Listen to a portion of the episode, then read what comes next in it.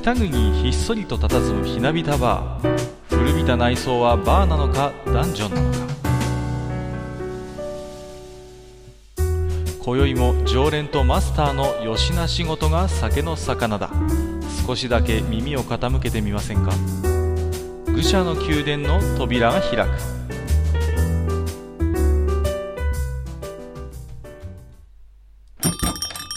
どうもどうも。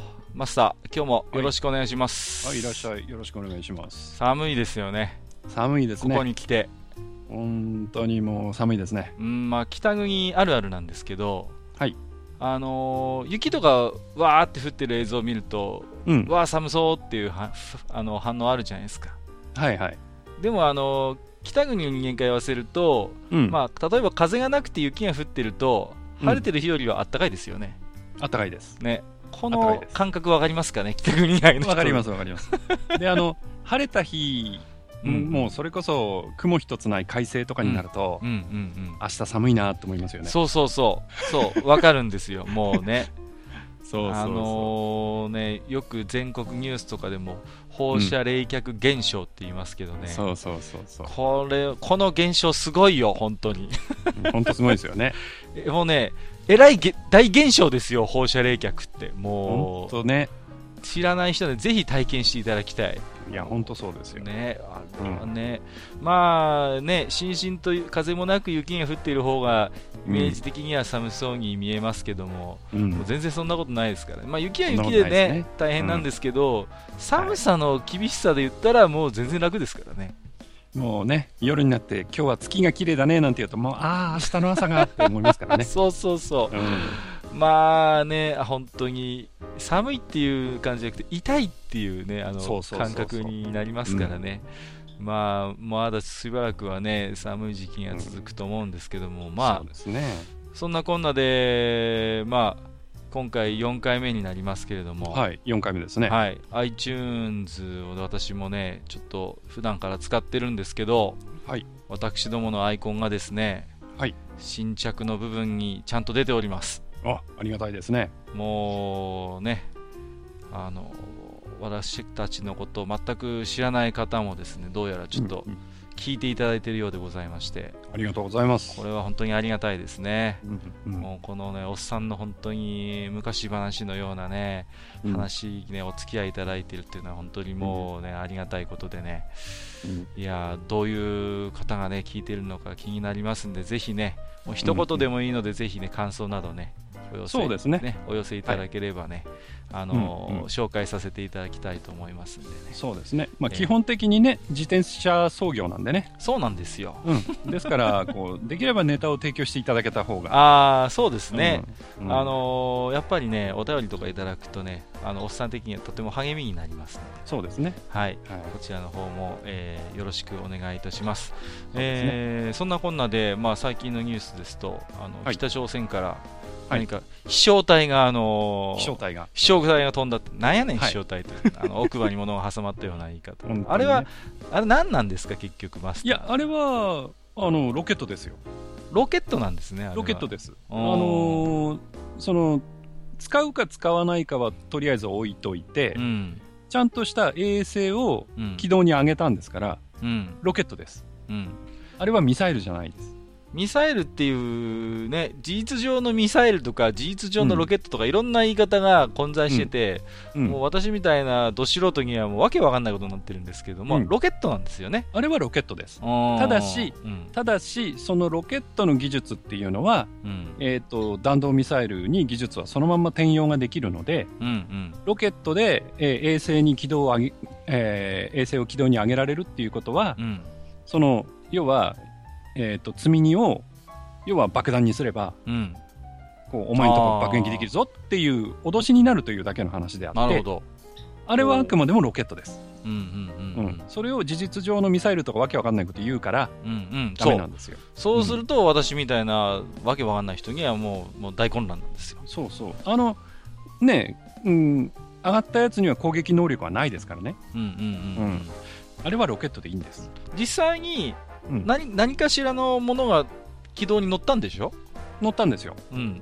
うん、何かしらの ものが。一応、あの、衛星と言われてる、まあ、向こう。ペイロードですよね。あーペイロード、積み荷と、うんうんうんえっ、と、積み荷を、えー送っていった3段目かな？うん3段目の部分は、えっ、と、軌道に上がっていて、それは、あの世界中、まあ、アメリカの軍をはじめとして世界中の人が観測をしていて、軌道もちゃんと出てます。あ、そうなんですね。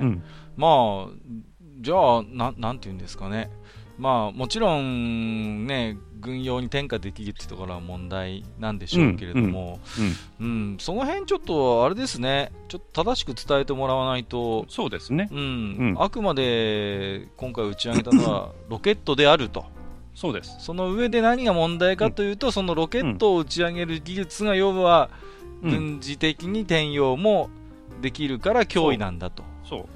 とあともう一つ、うん。あの、北朝鮮っていう国は、はい。そういうあの平和利用を含めて、うん。ロケットはう打ち上げちゃダメだよって言われてるのに、うん、やってるってことが問題であって。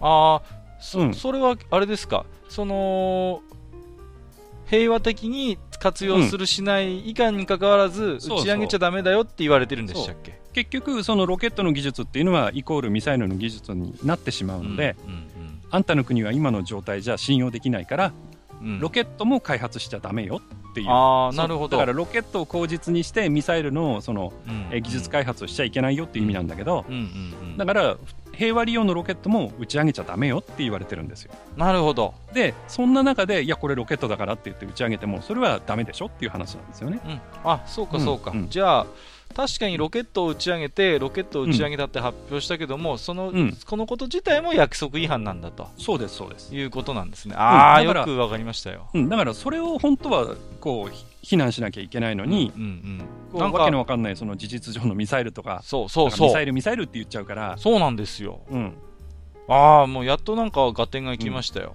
そうですね。うん。だから別にああれによってどこも攻撃されたわけじゃないんですよ。まあ、落っこちてくるものはあるにしてもね。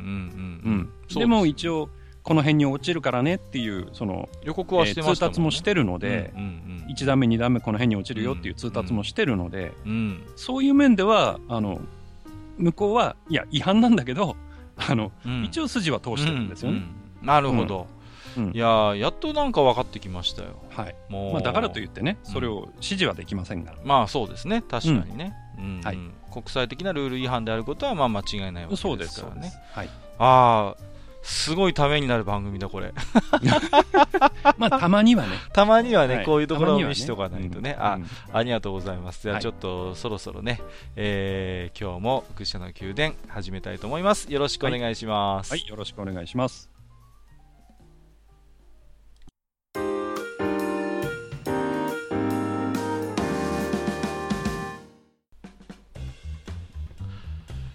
えーと、前回はね、ちょっとゲストの方もお呼びして、そうですね。えー楽しくお話しさせていただいたんですけれども、はい。うーんと初回放送だったかな、うんマスターが、あのー家庭用ゲーム機の出会いの話をしてくれたじゃないですか、はい。あの任天堂はい。15テレビゲーム15ですね。15でしたっけ、はい。ねあのー私は技術物を、ね、見たことはあるんですけどもねうん。操作したことはないんですがあれは実際どういうふうに動かすんでしたっけ？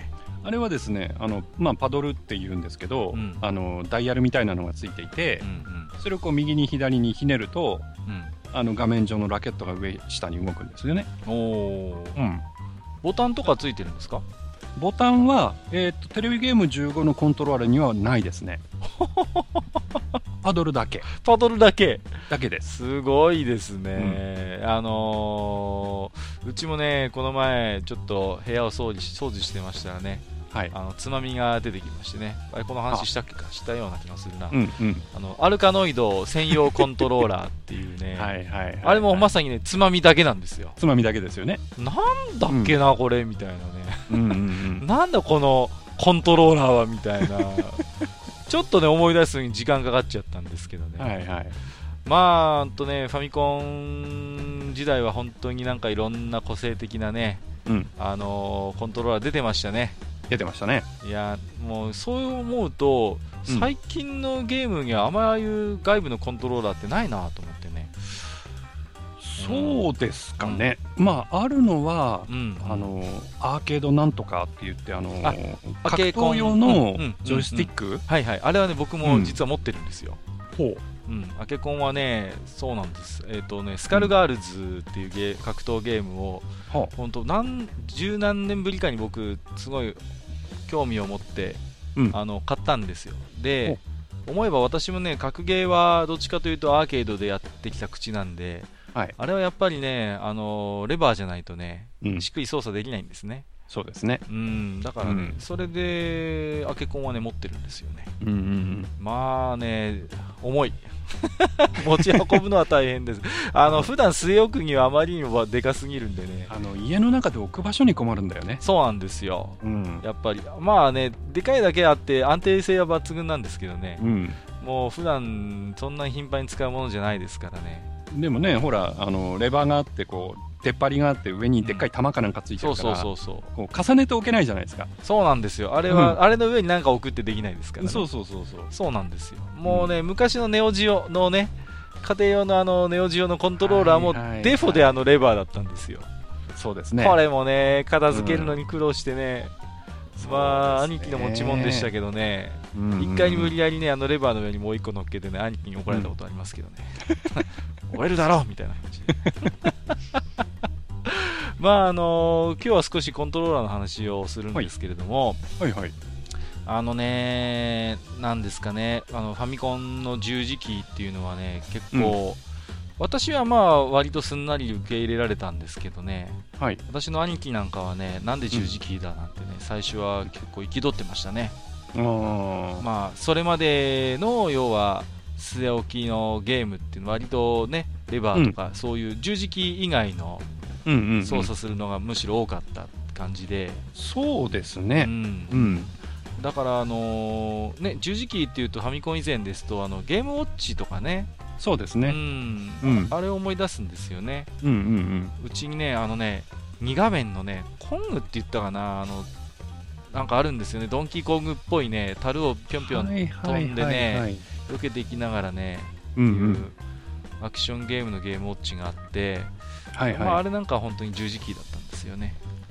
ああそうかもしれなういん、うん。そうそうそう。だから、わ私はだから割とすんなりいけたんですけどね、うん。私の兄貴とかの世代ですと、うん。最初十字キーっていうのはね、ちょっとがっかりしたみたいですよ、やっぱり。そうですね。やっぱまああのー僕も閣下よりちょっと上ですけど、うん。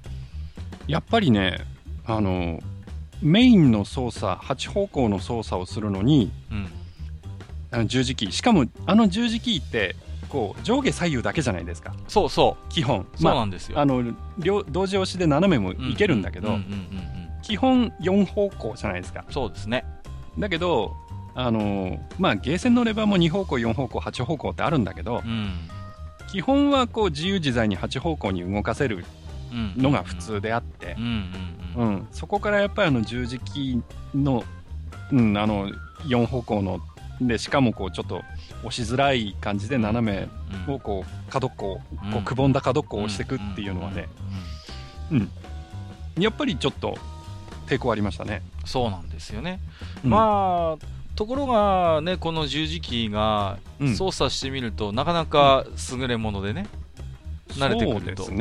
うん、あのあんまり兄貴もね使ってるうちに文句は言わなくなりましたけどね。うん。まあ僕はね自分自身でそのそのコントローラー関係で言うとはい。あのねフロントラインっていうねファミコンソフトがあったんですよ。対等の。対等のね、あのー兵士がね、まあ、弱いんだ、うんこれが。もうね、4ドットぐらいの弾一発で撃たれればね、死ぬんですけどね、あの戦車とか乗るとね、少し強くなるんですけど、はい、うんあれのね、操作がね、斜めもできたんですよ。できますね。ね、戦車とかも斜めに動かせるんですよ。うん。これがまあ、普通の十字キーじゃ押しづらいわけですよ。うんうん。でね、これは困ったなと思ったんですけど、はい。近所のね、駄菓子屋でね、うん。あのコスモスっていうね、ガチャガチャがあってね、はい。あの、なんか、えんじオレンジ色か赤かなんか、そうそうそうそんな色のやつね。そう、うんあのね、コスモスのガチャガチャでね、はいはいファミコインっていうのをゲットしましてね、はいはいはいはい。明らかにもう許可取ってねえだろうっていうね、ドンキーコングの絵が描いてあるね、丸いコインがあって、うん。これをね、十字キーにはめることができたんですよ。はい。上にこうかぶせる感じですね。そうそうそう、かぶせる感じ。これをね、うんうんかぶせるとね、斜めが押しやすいっていうね。はいはいはいはい。もう、これは感動しましたね。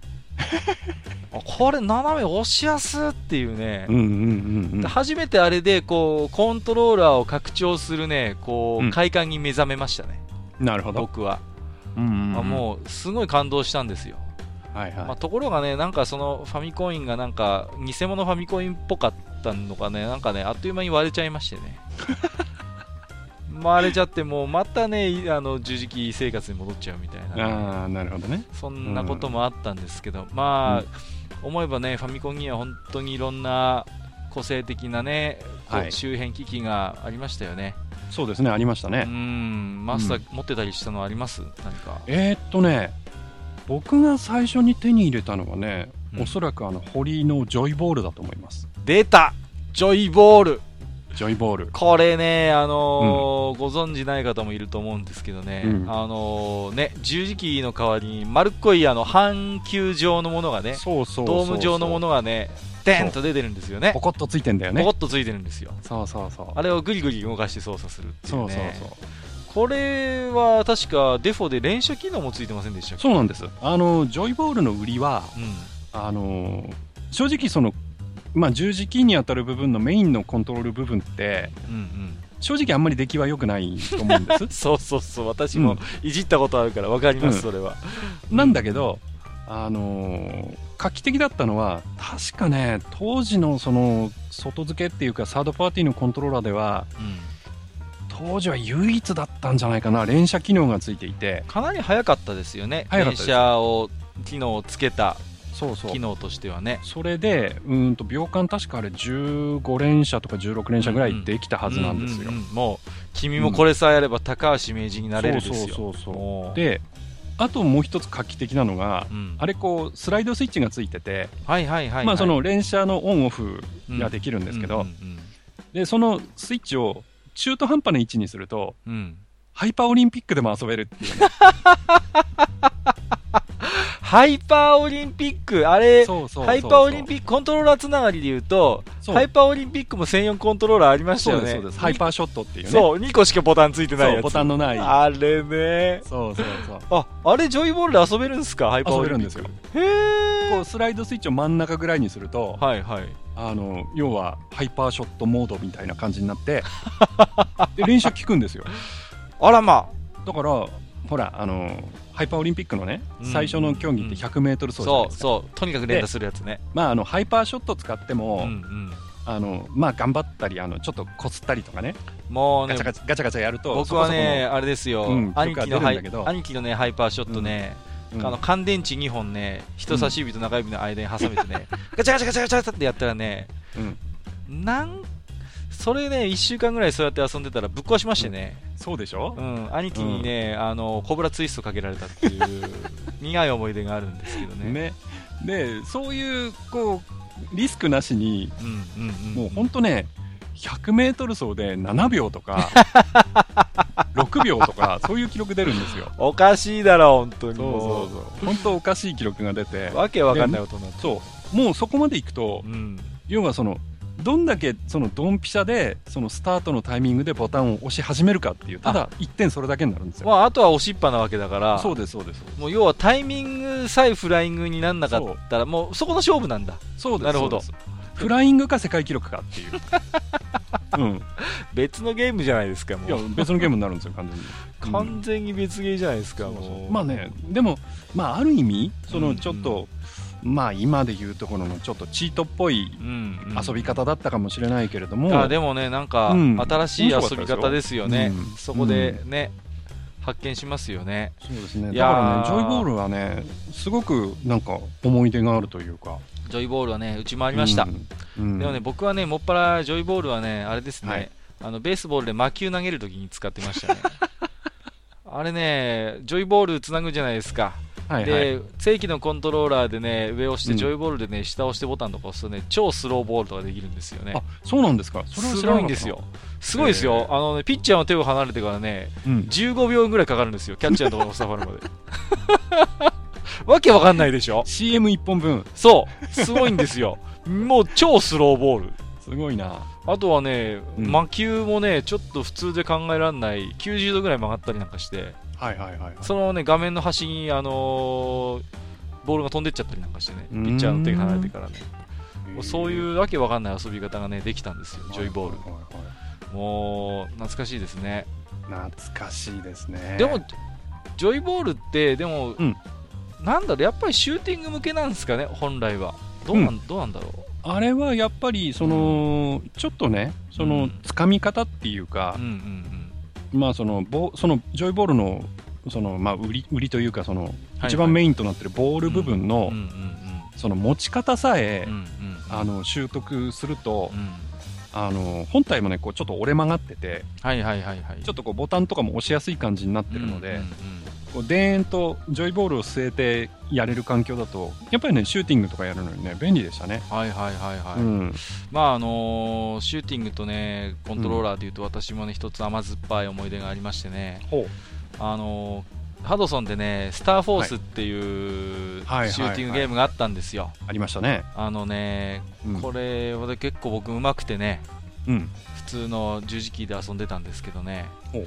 うん。あのースフィンクスとかね出したりなんかしてね10万点だったかななんかね。うんうんうん。僕ね町内で一番うまかったんですよスターフォースが。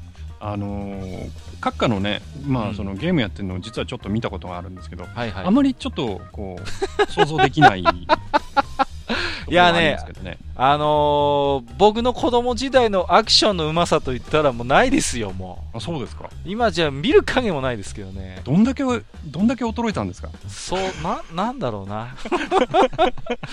相当衰えましたね。うん。うんあまあ誰そういうこと言えない今ねいやいや、今やね、うん誰に言っても信用してくれないんですけど、本当当時はスターフォースがうまくて、ほうほ割と天狗になってたんですけどね。はいはいある時、あのーハドソンキャラバンって言いましてね、はいはいはいそうはい。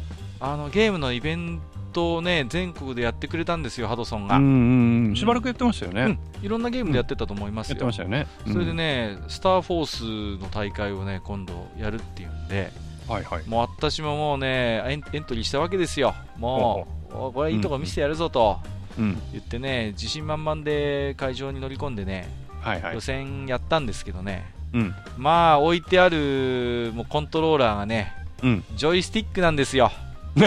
ハドソンの。あの黄色いやつ。黄色いやつ、あの黄色いはい。はい棒のやつね、うんうんうん。もうなんだこれはと、僕そこで初めてジョイスティック触ったんですけど、はい。まあね、そこで何し何せ初めて触るコントローラーですからね、うんうん。もう惨敗ですよ。もうまともに操作できない。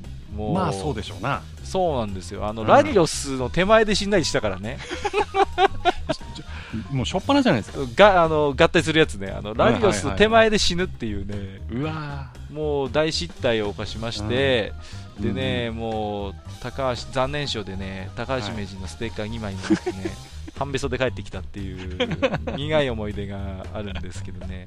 で、もうね、ジョイスティックの握り方もね、ーうん。もう最初は全然わけわかんないんですよ。もう棒のところをね、ぐっと握ってね、うんうん。やってたんですけど、後で高橋名人のね映画見たらね、あのはい。つまむのね、あれね、あのそうです横からね。そう。横からちょっとつまんでさ、うん。見てるとさ、ちょんちょんちょんちょんってこう操作するんですよ、うんうん全然ちゃうやんっつって、こう握らないじゃんみたいな。握ってねえじゃんって、うん。スティックっていうのは握るもんだろうと思ってたら、そうじゃないの、うん。つまむんだっていうね、うんうんうんうん。もうね、それが衝撃でしたね。あの古くはあのあたりのねはいはいはいはい。あたりのシステムのうんジョイスティックとかだと、うん、あの例えばあのスティックにボタンが1個ついてるようなコントローラーだったんですよ。ありましたでね。あれだとうんこう例えば右手でそのコントローラーを下からこうさ支えて持って、はいはいはい。で親指でその上についてるボタンを押すうんうんで左手はもうがっちりそのスティックを握ってう、んもうそれこそおそらくその時の閣下みたいな感じでこうガキガキ動かすっていうような、そういうコントローラーも確かにあるにはあったんですよ。うんうんうんうん。確かに。そうですよね。うん、そうそう。なんだけどあったと思う。えーっと日本国内のそのまああたりはちょっと別としても、うん。国内のゲーム機のコントローラーのまあ、スティック系っていうのは大抵、うんまあ、ジョイボールもそうですけど、うんうん。横からそっとつまむぐらいの。そうそうなんですよ、うん。あのうん。スティック状のコントローラーも2種類あって、ジョイスティックって必ず真ん中にボインって戻ってくるんですよねあれがね,、うんそうですね。戻ってこないタイプのやつもあったんですよ、ありますそのあ舶来物の あの、ります兄貴が結構好きでそういうの怪しいで、はいはい。コントローラーいろいろあったんですけどね、うんはい倒れっぱなしのやつ、ね、そうそうそうそうもうね、ぐにゅーって曲がってそのままみたいなのもあったんですけど、はいはいはい。ジョイスティック割と男性があってねこう、うんうん、帰ってくるんですよね。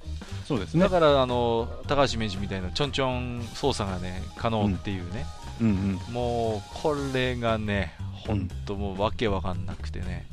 ジョイスティックにはあまりいい思い出がございません私。なるほど。うんもう帰ってきてからもねめっちゃバカにされましたからね友達。にお前なんだよお前。ビビってんのかみたいなね。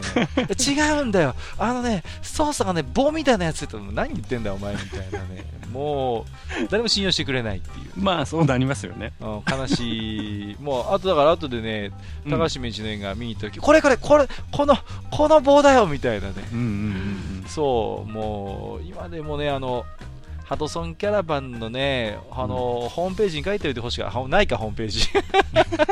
う んもうないですね。ないない、当時ホームページがあったらね、うん本当告知してほしかったですよ、もう、うん。ジョイスティック使いますってね、そう、本当にもうね、本当あれですね、苦い思い出ですよ。うん。まあ、あとね、僕が、もうドラクエ3とかね、猿みたいにやってる頃にね、はい。ホリカードっていうね、片手で、はいはいはい。片手で全部操作できますよみたいなのがあったんですよ。堀電子が出してた。うん。うんうん、それ、確か。で、もうほら、基本的にファミコンのコントローラーって両手で、ね、両端をガッとこう掴んでやるじゃないですか。うんうん。ホリカードはね、片手で全部済むんですよ。はいはいでね、そう、確か当時の触れ込みがね、あの、うん。ポテチが食えるみたいな片手が自由になるからね、うん。ポテチが食えるよみたいな、そんな感じだったんですけどね。あの似たようなのであのアスキースティックっていうアスキーから出したのありましたね。ありましたね、アスティススティックもあった。うん。アスキースティックも、うん。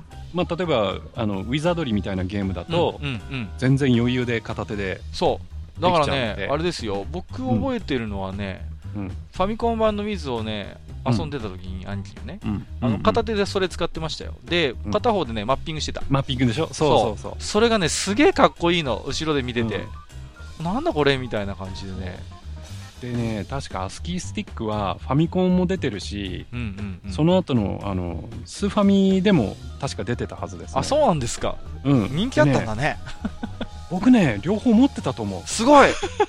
マジっすか？マジでえ、それ何？やっぱ空いた片手でマッピングとかしてたんですか？やっぱり。そうですね。まあああいった片手でマッピングしてるか鼻ほじってるかどっちかですね。うん。それ浮かばれねえな、そのちょっと鼻ほじられた日には、何のために片手で操作できるか、あとはあのこうまあその頃はまあ僕はもう学生で一人暮らししてたので、布団に入って横になってうん。片手だけ出してそのウィザードリーやってるみたいなね、うわーもう横着できるんですよね。そうそうそうもうあのキャラクターもそこそこ育ってきてね、はいはいはいはい。もうあのシナリオ1ですよ、はいはいはいはい。シナリオ1でねもううん。10回ぐるぐるぐるぐる回ってるぐらいのね、はいはいはいはい、もうキャラパーティーを育ててもうどんどんどんどんどん進めていって村正出ねえなとかってやってる頃ですよ。う、だいぶ作業的な感じになってきたそうそうそう。感じの時にね、うん。もうテレポーターで壁の中に埋まりゃいいのにね、本当に。緊張感がないんだよ、本当に。もうねそういう時はねあの、うん、片手操作はね。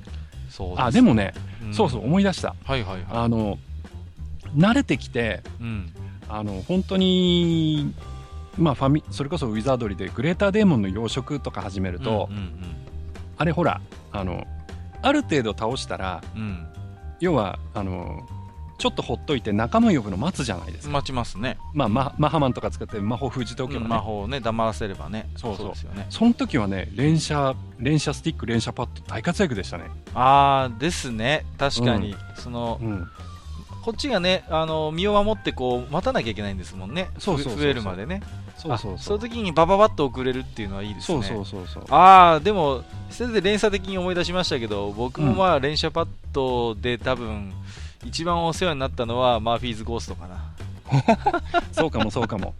マーフィーズゴーストをね、殴るっていうのでね、人によってはねあの A ボタンあれ A ボタンだけでよかったよね。A ボタンなんかテープかなんかで貼っちゃってそうそうそう。そう。セロハンテープでね止めてね、うんうん一晩寝て起きたらねテープが離れてて全然なんかそう上がってなかったみたいなね。うまくいかないんだよね。そう。こういう失敗をした人結構いると思いますけどね。うんうんうんまああのーあれですよね。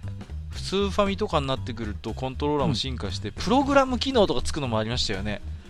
あらかじめこあーあったかな。うそう。あらかじめね、うん。あのー A4 回 B1 回みたいなね、うんうんうん。それを繰り返すみたいなのができるのがあったんですよ。リピートできるやつが、はいはい。でスーパーファミコン版のウィズコとかはねそれを駆使してね、うん。あの作業とかしてましたね。でもあれじゃないです。どういうわけかそういうあの本本体っていうかね、うん。そのコンコントローラーそなんだサードパーティーのコントローラー自体にうん。やたら機能が盛り込まれてるやつってうんうん基本的な使いやすさって全然ダメだったりしません？ダメでしたね。なんかすんげえボタン押しづらいとか。そうそうそう。あのね、あるあったわ。そういうの。もうどこだっけな。なんか僕もねやったら失敗したのがあるんだよな、うん。どこのやつだったかな。もうねなんか割とねあんこうボタンがね硬いとかね。そうそうそう。そうだからねそううん。操作性の悪いねあのー外部コントローラー触るとね、うん。いかに純正のコントローラーが優秀かっていうのがね本当ですよ、ううん。ん思い知らされますよね、まあのー斜め入んないとかね、そうそうそうなんですよ、うん。僕ねあれですよあのーパワーグローブこう 触ったことありますけどね。はい、まあもうね本当に言うこと聞いてくれませんからね。あれはネタ装備ですからね、うん、あれ何のゲームを想定してるんですかね？僕あの何なんですかね？これねあのー前も話しましたけど安尾くん家にあったんでパワーグローブはね。パワーグローブ。安尾くんちすごいですね。安尾くんねお父さんがね生命保険会社の部長さんかなんかやっててね、あー金持ちだお金持ちったんですよ。さんだったんだ。だからねすごいですよ、パワーグローブとかあとあのガンもありましたよ。あの一番最初の頃に出た光線銃ですか？光線銃光線銃そうそうそうそう、はいはいあれバードウィークだったかな？なんか遊んそれ持ってましたね、はいはいあとね、はいファミリーベーシックはね買ってもらったはいいもののね、全く持て余してね、結局多分1回もソフトを何も走らせずにそのままほっぽっちゃったんじゃないかな、もうねあのそうそうそうそう。カセットテープに記録するんですよね、うん。はいはいデータレコーダーっつってね。そうそうデータレコーダーも別売りなんだよね。そう別にそうあれあれさ絶対一緒に買わないと、もうさファミリーベーシックまあでも確かソソフトも電池かなんかで記録できるんでしたっけ？黒いソフトね。黒ないソフトがあったような気がするけど、まあねもうあれですよあのー鼻で笑われますからね、甥っ子とかに。昔のゲームはね、カセットテープに記録したんだよって言ったら、まずね、カセットテープが何？っていう、そうそうそうそう。そう、そっか、だからね、ネタにもならないっていう、そう古すぎて。カセットテープって何？ってそいうね。う、そっからだから、あのね、もう、笑い話にもならないレベルっていうね。だからねあの変な話まあちょっとゲームから離れちゃいますけど、はいはい。あのそれこそ FM ラジオをねうんうんうん。例えば今日はその好きなアーティストの特集をやってくれるから。エアチェックだなんて言ってねエアチェックね。エアチェックだなんてエアチェックっていうのは要はそのラジオを録音することなんですけどそうそうそうそういや、でこあの懐かしいな、単語が懐かしいよ。そうそうですあのできればそのナレーションっていうか DJ の部分はカットしたいわけですよ。うんうんうん。単純に音楽集を作りたいから。そうそうそう、わかる。純粋な音楽のテープにしたいんですよね。そう。テープにしたいんで、うんうん。録音エアチェックをしたいんだけど、うんうん。こうこう一番そのカセットテープが巻き戻った状態で録音を押すと、うんあれカセットテープって最初クリーニングテープがちょっとついていて、はいはいはいはいはい。最初の数秒って録音できないんですよ、そうですよね。あの透明の部分ですよね。あのそうそうそう、うん。だからそれをこうあらかじめこう鉛筆でくるくるやっとい鉛て筆でね、クリクリクリクリして。そうですぐそのあのちゃんと次世代のついたテープのところがヘッドに行くように調整してからね,、い録音とやー、かねもうこの話が通じるのは何歳までなんでしょうか。ねえそういもう苦労をしないとねそう。大人になってから面白くないぞ 本当ですか？僕もね、FM ラジオで言うとね、いっつもね、あの曲のね、オープニングね、肩にかぶせてくるやつがいるんですよ。邪魔や、邪魔やっちゅうねんみたいなね。まああれはねおそらく逆にそういう著作権的なもので、本当？うん、いやわかんないですけど DJ の趣味なんじゃないの？そういう配慮なのかなとか。かぶせてくるの、もうさ、ね、もう、あとねあの1時間番組とかをねあの録音するのにねどこでそのテープの表面裏面をひっくり返すからさ、ね、そう、思っ表の裏ねこのこのタイミングかみたいなねそうそうそうわかりますよ。どうしてもタイムラグできますからねそうなんすですよ、うん。ね。でちょっとねこの曲はめっちゃ注目してるみたいなやつはさ、うん。わざわざね、メタルテープとかねなんかいいいいテープねメタルってありましたからね。メタルテープってね分かんないだろうな今のわかんない人わかんないわかんないですね。今の人メタルって言ったらせいぜい出てくるのロックマンぐらいじゃないかと思うんで、う んメタルブレード使いやすいよねとかそんな話になっちゃうと思う。それだって古いからね。あれもまあて思えばあの斜めも投げられますからねあれもね。斜めも投げられますからね。十字キーうまく使えばね。そうあの時にはファミコンもう壊れてなくなってたからな。まあ僕ちなみにメタルマンは最初に倒しに行きますけどね。あそうですか、いつもねフラッシュマン派とメタルマン派でね、うん。クラスがね二分してねじゃあじゃあ僕あれですわフラッシュマン派ですわ。ああね、うん。大体どっちかにね派閥が分かれるんですけど、ですね。分かってねえな、メタル最初に取れば超楽なんだよみたいなね、感じでね。フラッシュマンなんかクイックマンのところでしか使えねえじゃねえかなってね。いやでも本当ねロックマンあたりはねあの連射パッド必須でしたね、うん、そうそうそう、あのー結構ね、まあ、うん。1回に出る球数こそ少ないものの、3発かな？そう、ん。だけどね、あれ押すの結構大変なんですよね、そうですね。もうあれは僕もね、連射機にお世話になったりしましたよ、うんやっぱりね。でねその頃になるとねやっぱりそのこなれたっていうか洗練されたやっぱりそのジョイボールからずっと、まあ、時代が下ってきて、うんうんちょっとやっぱりコントローラーも洗練されてくるんですよね。ああ、確かにそうだったかもしれない。でね僕が愛用してたのがね、うん。あれジョイカードっ出た、て言ってあやつでしょ？見た目はファミコンの純正のコントローラーと一緒でう、んうんうんうん、あのでちょっと上にあのスライドスイッチついててその連射のそうそ機械のスイッチう、がついてて。ほとんどさ、純正のコントローラーっぽいやつでしょ、そうですそうです。色、カラーリングとかもね。そうですそうです。でね僕が持ってたのがうん、それのね黒いやつで出た、サンスイバージョンっていうのがあって、聞いたことある。うん、であのヘッドホン端子がついてるやつだったんですよ、すごいよね。うん、あれはね、僕ん家にはなかったんですけど、僕ね、うちの僕ん家にあったのはね、ノーマルカラーのジョイカードはあったんですいやけど、あれでも十分ですよ。あのサンスイバージョンって噂では聞いたことあるんですけど、な何ができるんですか、いやだからそのヘッドホン端子がついていてうん、要はそのクリアなファミコン音源が楽しめるみたいな。すごいですね、コントローラーにイヤホン端子がついてるんだ、そうですそうですそうです。それでクリアなゲームサウンドが楽しめちゃう、楽しめちゃうっていうすごいですね。で確かね疑似疑似ステレオかなんかになってたんじゃなかったかな 変態技術だね、そうそうそうもうそこまで来たらすごいわ。まあ確かねそうだったと思いますよ。ううん。ん、どこ？記憶違ってたらごめんいなさい。やいやいや、でうん。もコントローラーにそんな機能つけちゃうってね、うん。すごいですね。でねあのやっぱりそういう余計なまあ余計なって言ったらあれなんですけど、おまけ機能がついてる分、うんうん。あのコントローラーのそのサイズ的には、うんうん。その縦横は同じなんですけど、うん、厚みがちょっとあったんですよ。そうなんですか、ちょっと分厚い。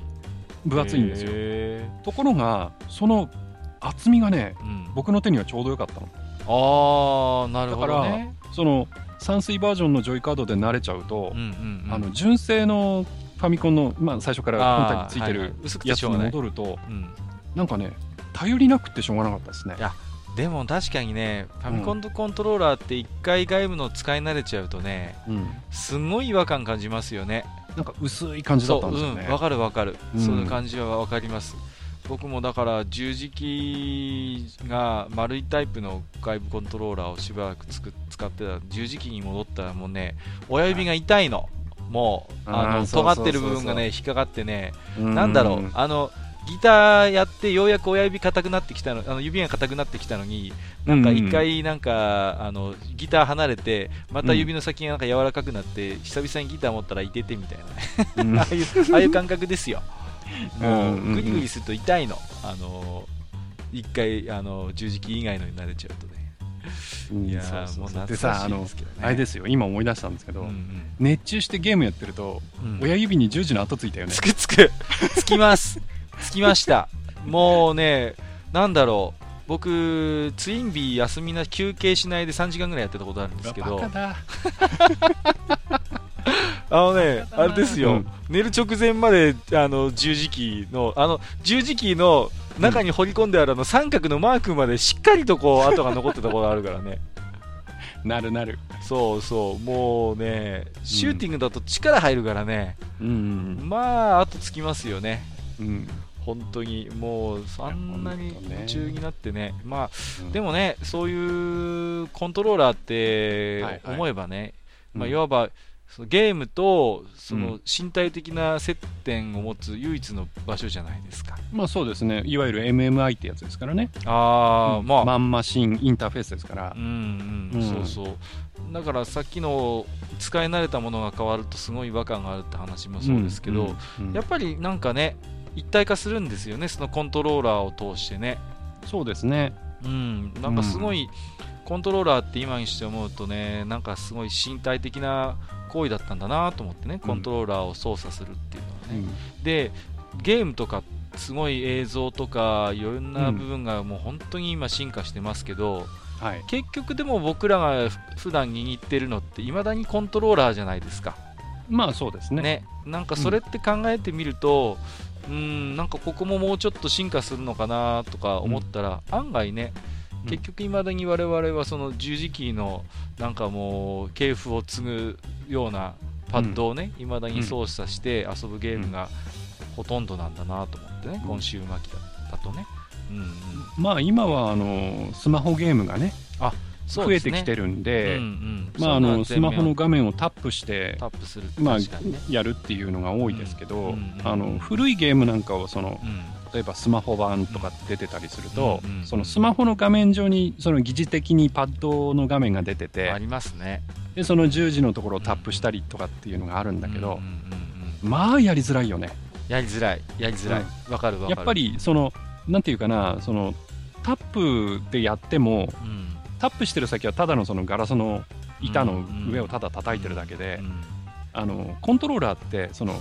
自分の指とかにフィードバックがあるわけですよ。そうですね、押した。たらやっぱりね、そうそうそう。押したなってでそれがね、やっぱないっていうのはうん。ね、やっぱ大きいのかなって思いますよね。そうですね、だでももしかしてあれですよ、これからゲームに触れる子供たちは、うん。そういうリアルに何かをボタンを押し込むとか、うんうん。こう十字キーをグリグリするっていう感覚が、うん。を体験しない時代が来るかもしれないですよ。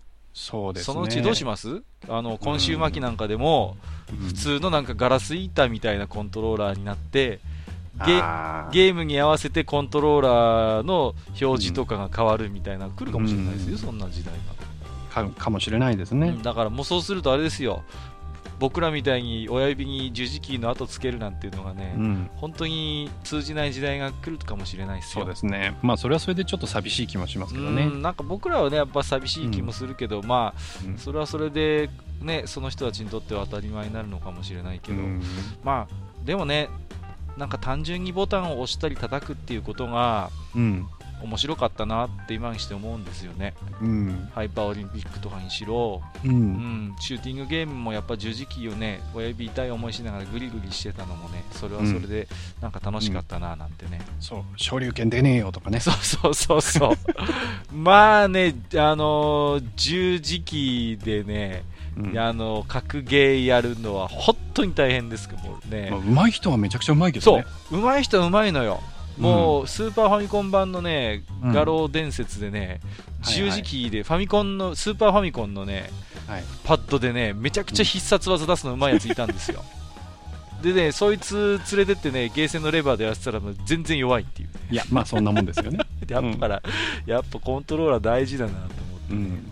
そうなんですよね。まあ慣れ、慣れってやつですよね。そうそうそうそう、本当に、いや、コントローラー、もっともっといろんな話したいんですけど、だいぶ長々とお話しさせていただいたんで、はいはいま。た機会を見てね、この話もしたいですね。今日なんかファミコンの話しかしてないですからね。うん、そうですね、これ、人によってはもうわけわかんない話で終始した。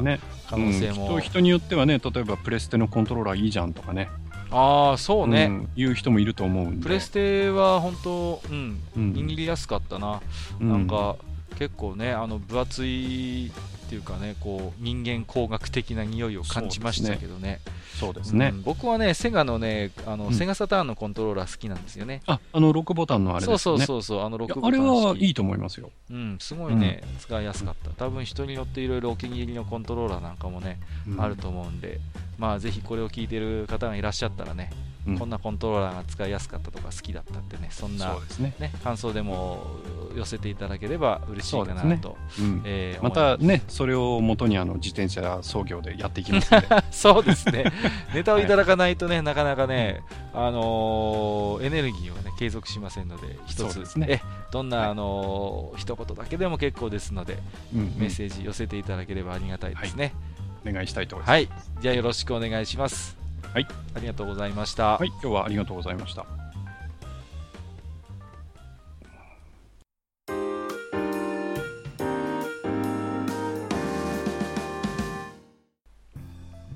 はい、というわけで本日も、えー看板のお時間でございます。はい、えーコントローラーの話、ファミコンで終わっちゃいましたね。そうですね。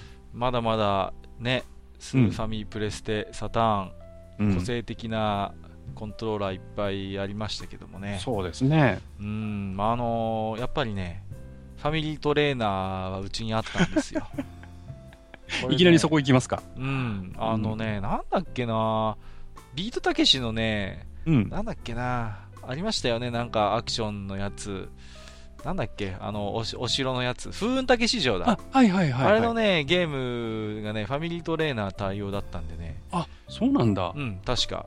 それで僕、ファミリートレーナーで、うん、あの遊んでましたけどね、うんうんうん、まあね、操作感が悪いんだよね。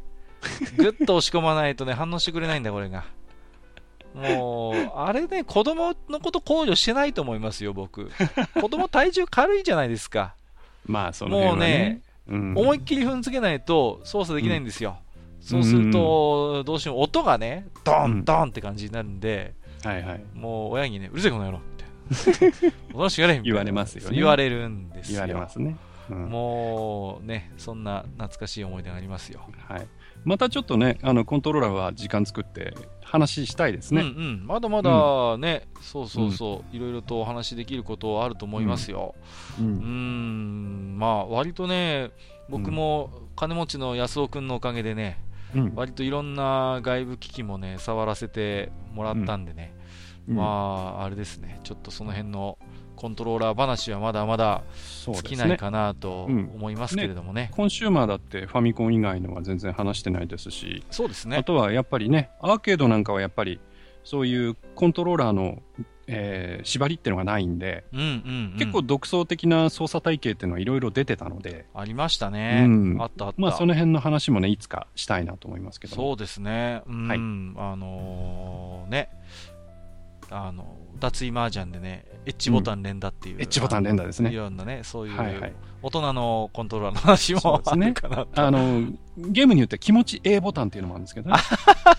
ありましたね。ありますけどね。あったな、もう、本当アーケードもね、うん。なんなんだろうな、いろいろレースゲームとかでもね、実際にハンドルに行ったりね、そうですね。またがったりできるのもありましたからね。うん。うん。中にはね、あれですよ、コントローラーがね、何のレースゲームだったかな、簡易型とね、うん。そういうもう本当にバイクがあるやつがあって、うん同じゲームなんだけど、値段が違ったっていうね、ワンプレイ100円とね200円の筐体があってね、おそらくセガのハングオンだと思いますけどね。ああ、そうそう、ハングオンだ、ハングオンをね、うちの近所のゲーセンはね、簡易版とその本格版があってね、うん。そう、あの値段が違ってました。うん。おそらくは、さらに言うとスーパーハングオンだと思います。ああターボボタンがついてるやつじゃないですか。あ、そうそうそうそう、ターボあったあった、それですよ。もうそうそう僕はね、お金がないんで、いつも簡易版で我慢して、ね、遊んでたんですけど。あのちょっとマニアックなこと言うと、あのまたがるライドオンタイプっていうのはターボがないんですよ。あ、そうなんですか。そう。で、あのセミライドオンって言って、ほこうまたがるんだけどちっちゃいやつがあって、う。ほう。うん、それはターボがついてたんですよね。う んマニアックですね。マニアックですねすごいですね。はい安が。まあ、あのーかなりマスターもね、ゲーセン事情は詳しいということが分かったんで、またゲーセン周りの話も今度、今日はね、ねファミコンの話だったんでね。うん最新の話はできませんが。いやいやいやいや、でもね、マスターも私もゲーセンにノートがあった時代を知ってますからね。そうですね。はい。そのうちドルアガの塔あたりの話もね、はいしたいと。あの思います NG っていうのを配ってた時代とかね。ああ、んそうそう。ナムコの店でね。そうですよ。もうね、うん結局当時はネットとかもないから、ね、うん、そういう情報源っていうのが本当に限られてましたからね。そうですね。うん、はい、懐かしいな。なんか、うん、私もね、小学校の時は出入り禁止なんて言われながらもね、こそこそゲーセンに行った口ですからね。うん、えー、いろいろと話ができると思いますよ、うん、またそういう話もしましょう、うん、そうですね。はい、はい、ということで、えー、今日はコントローラーの話をメインにねいろいろとお話しさせていただきましたけれども、はい、えまた次回ね何か、えー、ゲーム周りあるいは少しサブカルチャー関係の話させていただければと思いますので、そうですね。はい、はい、じゃあ今日はどうもありがとうございました。はいこちらこそありがとうございました。